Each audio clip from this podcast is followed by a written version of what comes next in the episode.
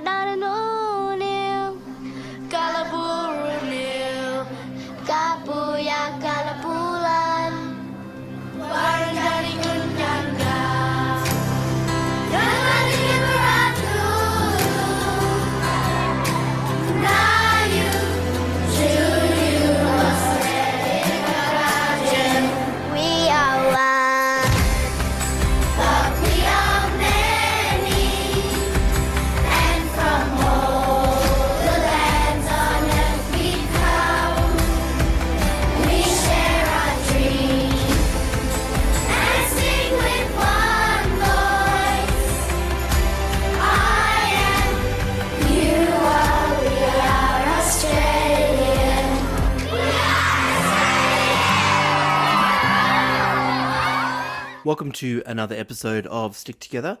This episode is produced on the lands of the Kulin Nation in Naarm. We would like to pay our respect to elders past and present of the Kulin Nation and acknowledge this land was never ceded. I'd like to acknowledge that this show is looking at the history of Australia Day and January 26. I acknowledge this can be a challenging time for Aboriginal people.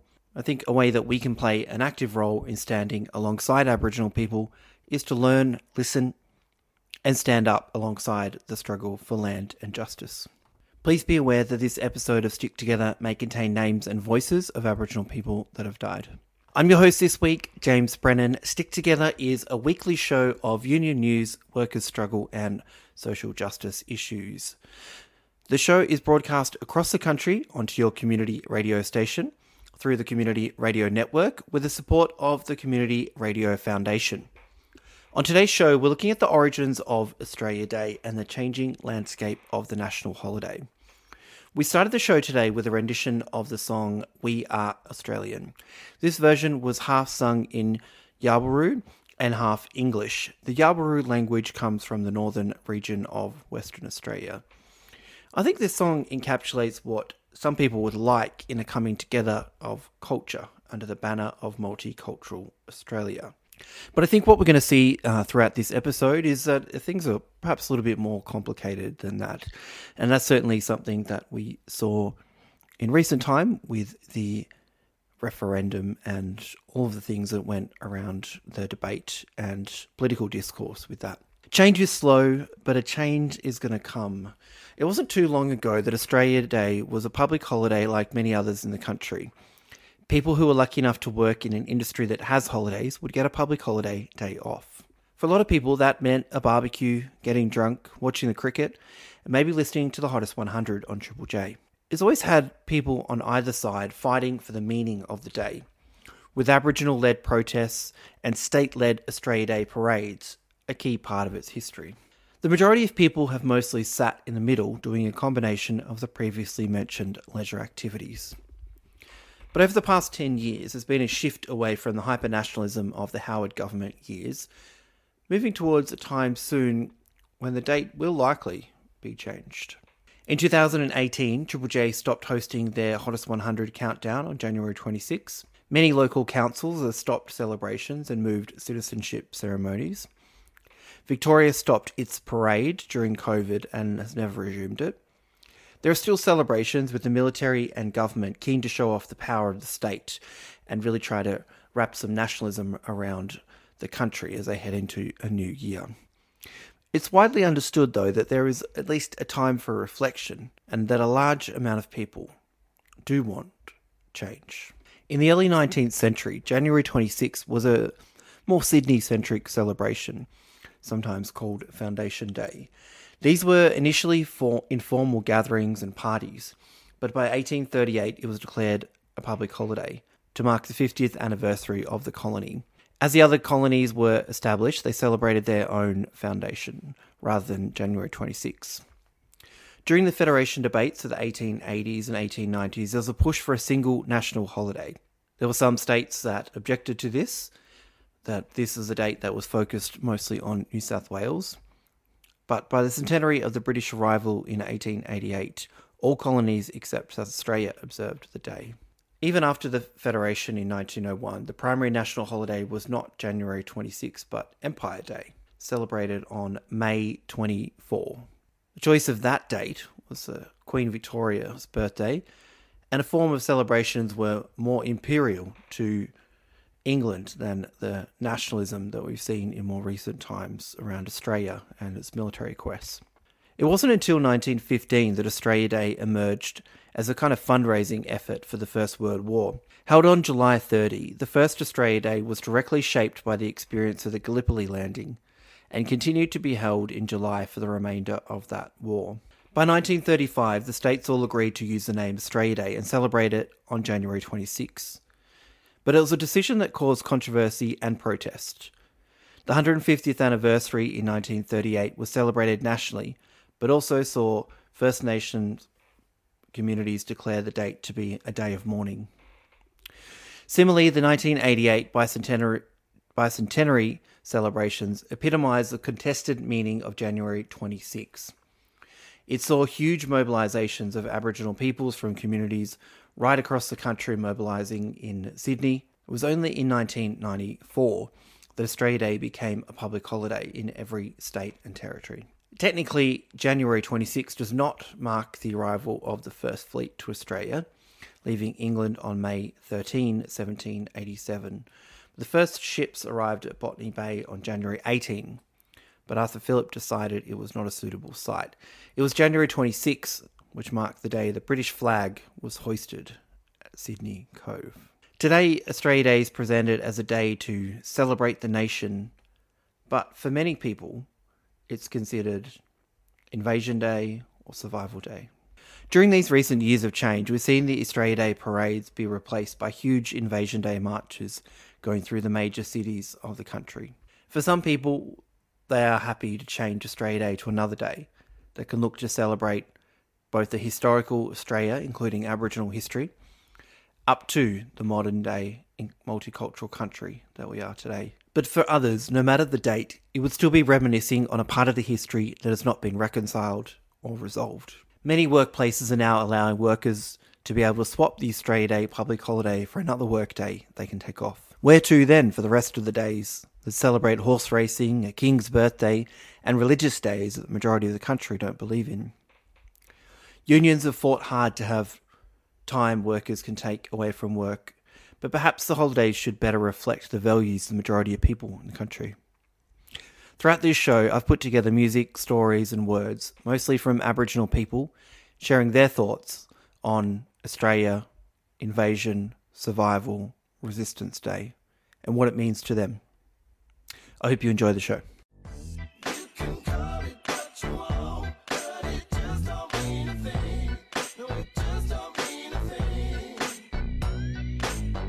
pretty difficult to acknowledge that everything that you're celebrating on that day is pretty much built on blood. You know, that's a, that's that's a, that's a hard conversation to have. Really difficult when you're having a great day and that's your day.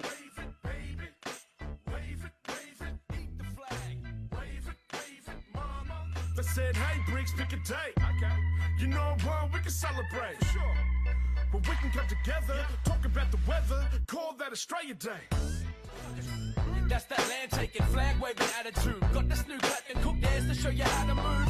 How you wanna raise a flag with a rifle that make us wanna celebrate anything but survival. The only way, logically, I see forward is a conversation on a national level where everyone has a voice, you know, and the voice of the people who are disenfranchised is put on blast through a megaphone. and also like the idea that it happened 200 years ago and that it doesn't reflect now. You know what I mean? like, that. like started at 1788 and just stop my hand when it gets when it gets better for us. So just stop my hand. Yeah. Spin around. Come back.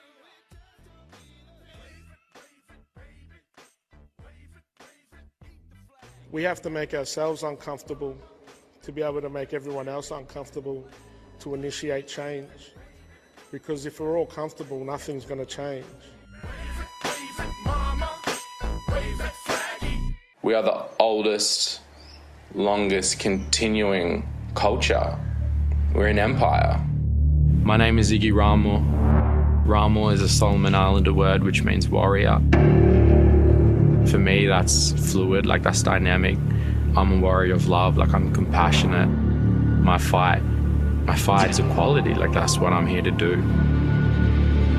While you're here, like you just have to use your voice, like you have to understand why you're doing what you're doing. And if you're indigenous, like you come from an oral culture, like we are storytellers, like that's inherent, that's in my blood. Like I have 50,000 years of knowledge. We were warriors, but for me, I'm driven by love for this fight, fighting for what's right. That's my protest. That's what I'm here to do. I just never really felt like Australia was ready to listen. The pandemic really just highlighted I have to speak on things that are important to me, like I have to be authentic.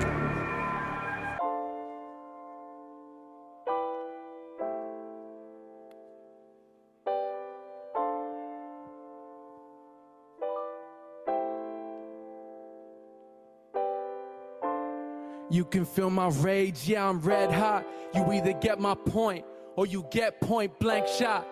I ain't forgot. You see black lives as nuisance. Broke your own laws, suspended constitutions. I'm fueled by hate, strapped up ready for war. But mama told me love's the only thing we're fighting for. But I ain't felt hope in a long time. Black lives ain't made nothing in a long time. So um, hold up on your face, on your palate, how it tastes. Will it take another life to go to waste before you get up to date with the state of inequality between race?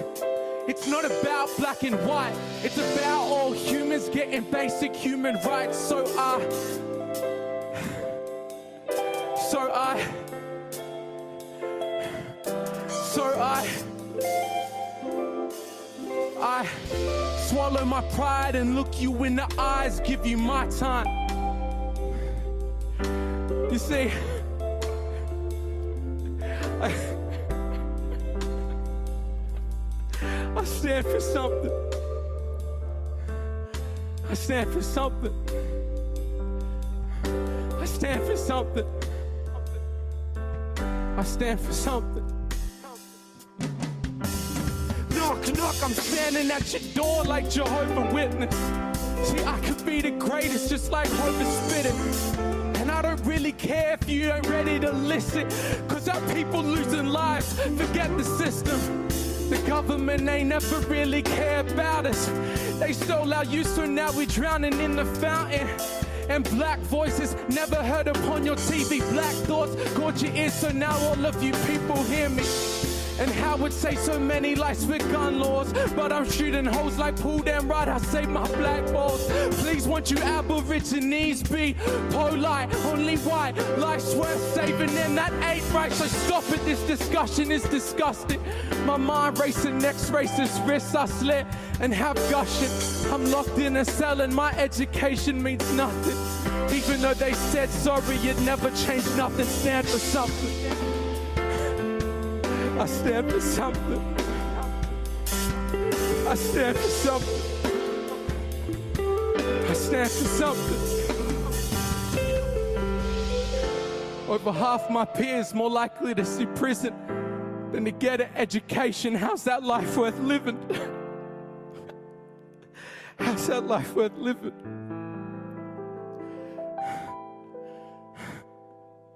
I stand for something. You're listening to Stick Together, and in this episode, we're looking at Australia Day, Invasion Day, and the history of the date and what it means, particularly for some of the Aboriginal people whose voices we're hearing from today. And the voices that we've already heard that was Ziggy Ramo with a few words and then one of his songs. And before that, we heard from AB Original. Now we're going to hear from a few voices reflecting on across generations on what Invasion Day, Australia Day, Survival Day means to them, and then we're going to hear a little bit about some of the resistance and the Aboriginal tent embassy in Canberra. Australia Day.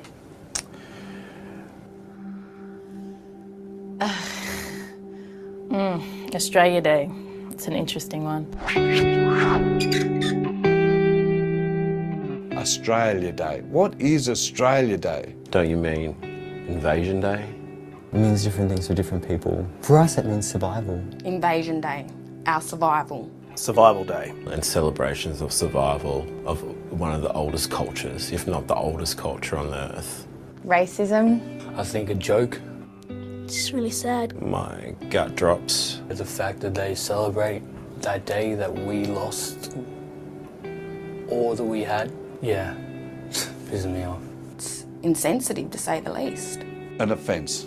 It's everything at once. Brotherhood, sisterhood, clan, mob, strength. It does bring up a lot of hurt, a lot of heartache. It's like somebody that comes into your house, does horrible things to your family, and they're like, ah, dude, we're gonna like have like a party and have a barbecue and listen to Triple J. Yeah, and we're gonna put it on the date we turned up. And you're like, that's kind of sadistic, man. Like, why would you do that? People celebrating the day that your people got slaughtered and invaded, and the day that caused all that destruction and all that suffering to very peaceful people. For a lot of Aboriginal people and Torres Strait Islanders, it's a day of mourning. It's the day that marks the beginning of the massacres. It's celebrating rape, it's celebrating murders. I celebrate so many things about being here, about how beautiful this country is. But at the same time, there's a dark and disconnected culture. I think that our country is a great country and it's beautiful and there are a lot of opportunities here. I feel that celebrating Australia Day on the 26th of January is wrong. That doesn't make any sense. The 1st of January 1901 was when the states federated to become a country. It was loosely called Australia before then.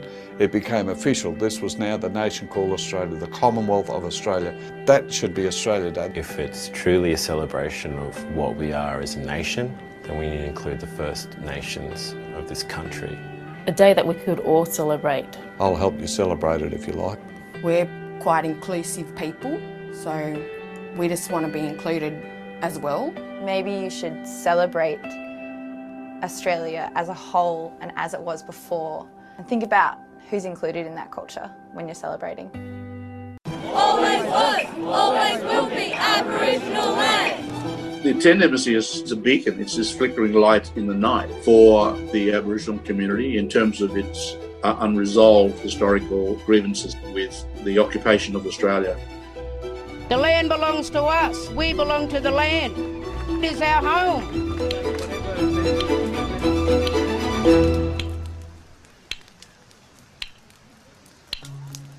So in 1972, at that time, uh, there was a height of political activity uh, and Aboriginal activism. On Australia Day, January 26th, a number of key uh, Aboriginal activists set up the Aboriginal Tent Embassy opposite the um, then Parliament House, and they put up a beach umbrella uh, as symbolic as the first stake uh, proclaiming Australia as, as Aboriginal land.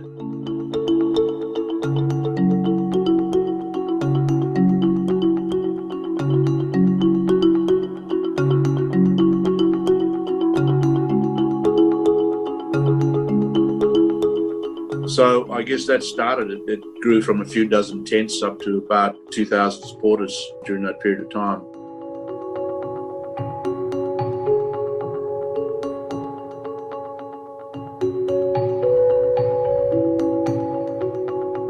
Course, you can imagine that at that time, the very uh, conservative nature of Australian politics, there was a lot of pressure to try and close down the embassies.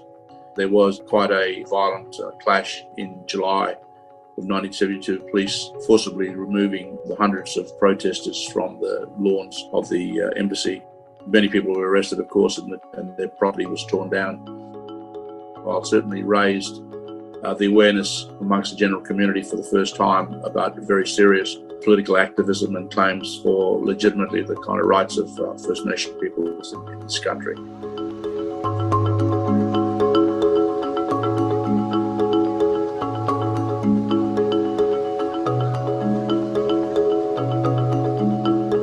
Well, I think it's been impressive 50 years. Not many people may have liked it or it mightn't have been popular with a lot, a lot of people. But the fact that the strength of conviction and the fact that it continues to remain relevant in the eyes of Aboriginal people, and I think a greater sense of consciousness in the broader community, it's embedded now in the social cultural consciousness of the nation. And I think that that's critically important.